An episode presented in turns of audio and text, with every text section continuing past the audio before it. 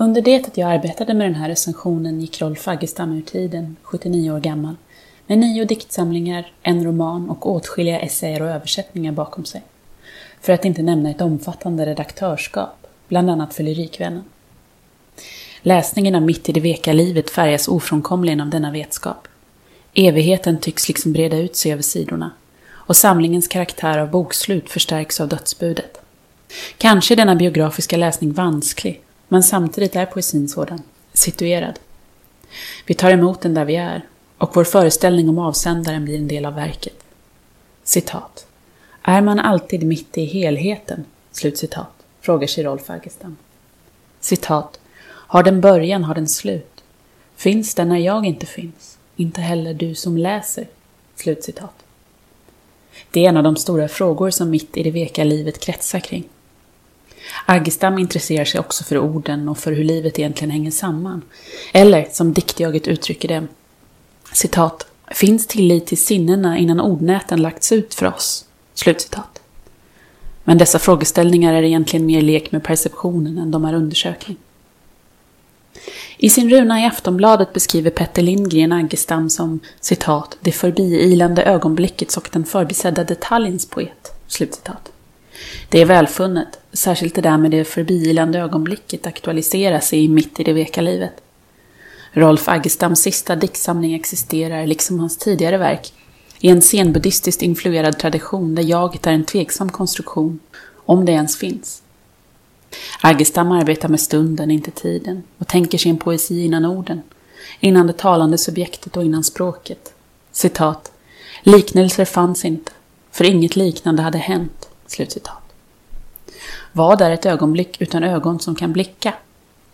Den inledande dikten Solar Plexus sätter tonen. Närvaron helt koncentrerad kring förnimmelsen, helt upptagen med frågan om vad perception av olika slag egentligen är. Här finns några nyckelrader som kan vägleda läsningen. Citat. Innan jaget tar över är allt nytt och okänt. Ögonblicket innan finns ej, ej förflutet eller framtid. Allt är vidöppet.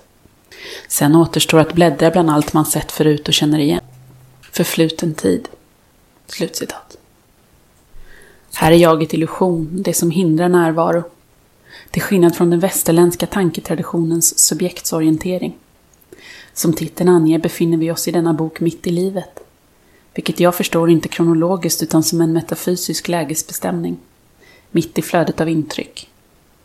Samtidigt är Agestan fullt sysselsatt med att nedmontera det störande subjektet, eller åtminstone krångla sig ut ur det.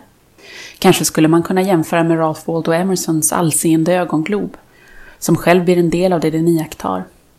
I dikten Och såg som för första gången finns knappt ens ögat eller personen. Dikten inleds med frågan, citat, med vad? Slutcitat. Med vad var det man såg? Citat. Med vad? Visste inte. Namn, färger, allt var före första gången. Innan namn fanns. Inget. För inget är enda namnet vi har för allt som inget namn har. Stod nu där och var ingen. Såg, men var ingen som såg. Inte en syn fanns. Inte heller något obegripligt. Slutcitat. Alltså, kan inget begripas kan det inte heller vara obegripligt. Ty den sortens urskiljning saknas. Paradoxalt? Absolut. Här stöter vi på både språket och föreställningens absoluta gräns. Kanske är det att närma sig döden. Ändå präglas mitt i det veka livet av en livsglädje som delar förundran med barnet. Tingen framstår som helt nya, och där finns en upptäckarlusta, ett minne av hur det var att för första gången konfronteras med livet.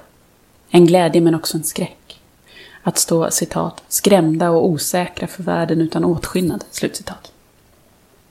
Den dikt som dröjer sig kvar allra mest är den som upptar ett helt avsnitt och som har den på något vis humoristiska prövande titeln Man kan ju undra hur det hela egentligen hänger ihop. Här står diktjaget och rakar sig då vinden i skorstenspipan plötsligt framkallar minnet av att som ung ha stått och balanserat i blåsten på en hårbalk. Citat. Är detta mitt i? Den virvlande medelpunkten.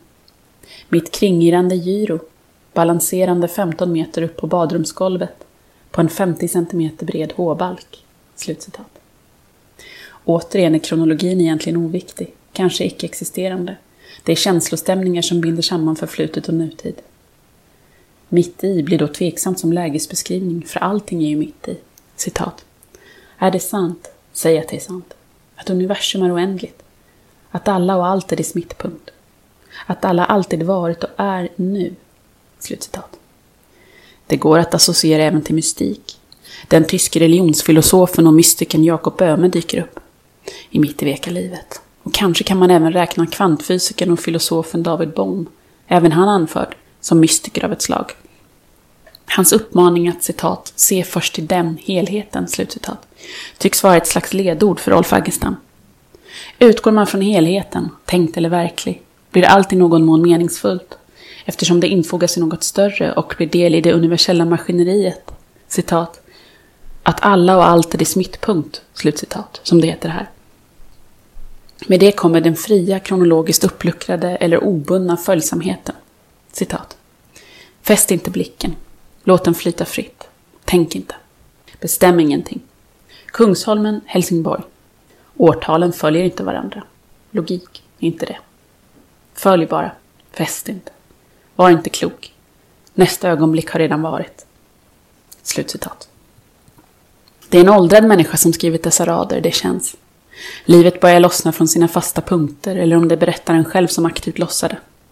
Diktjaget uppmanar oss eller sig själv att, citat, bara lita till kroppens obegripliga självklarhet, som nu sviker mig, slutcitat. Han drömmer att han är, citat, en hink med vatten som hämtats ur havet. Alla mina tankar, alla minnen. Allt var både jag och havet och sedan hälldes tillbaka, slutcitat.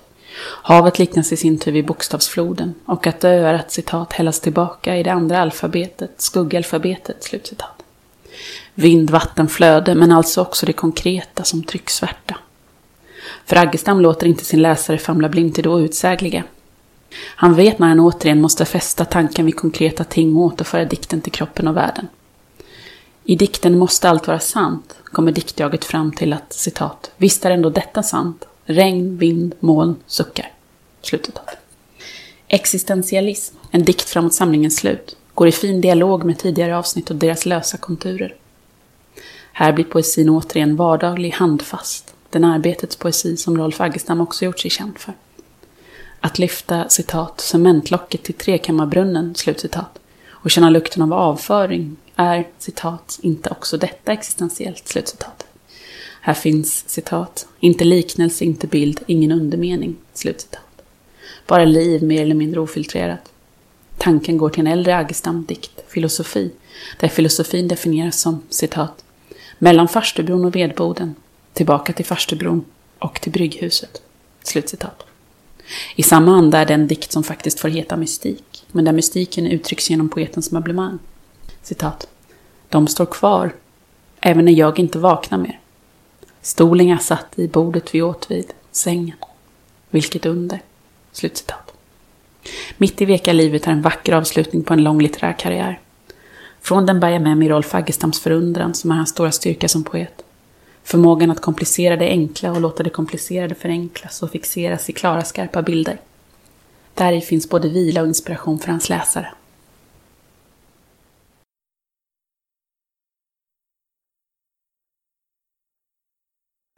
Den här recensionen är originalpublicerad på www.ornenochkrakan.se under ansvarigt utgivarskap.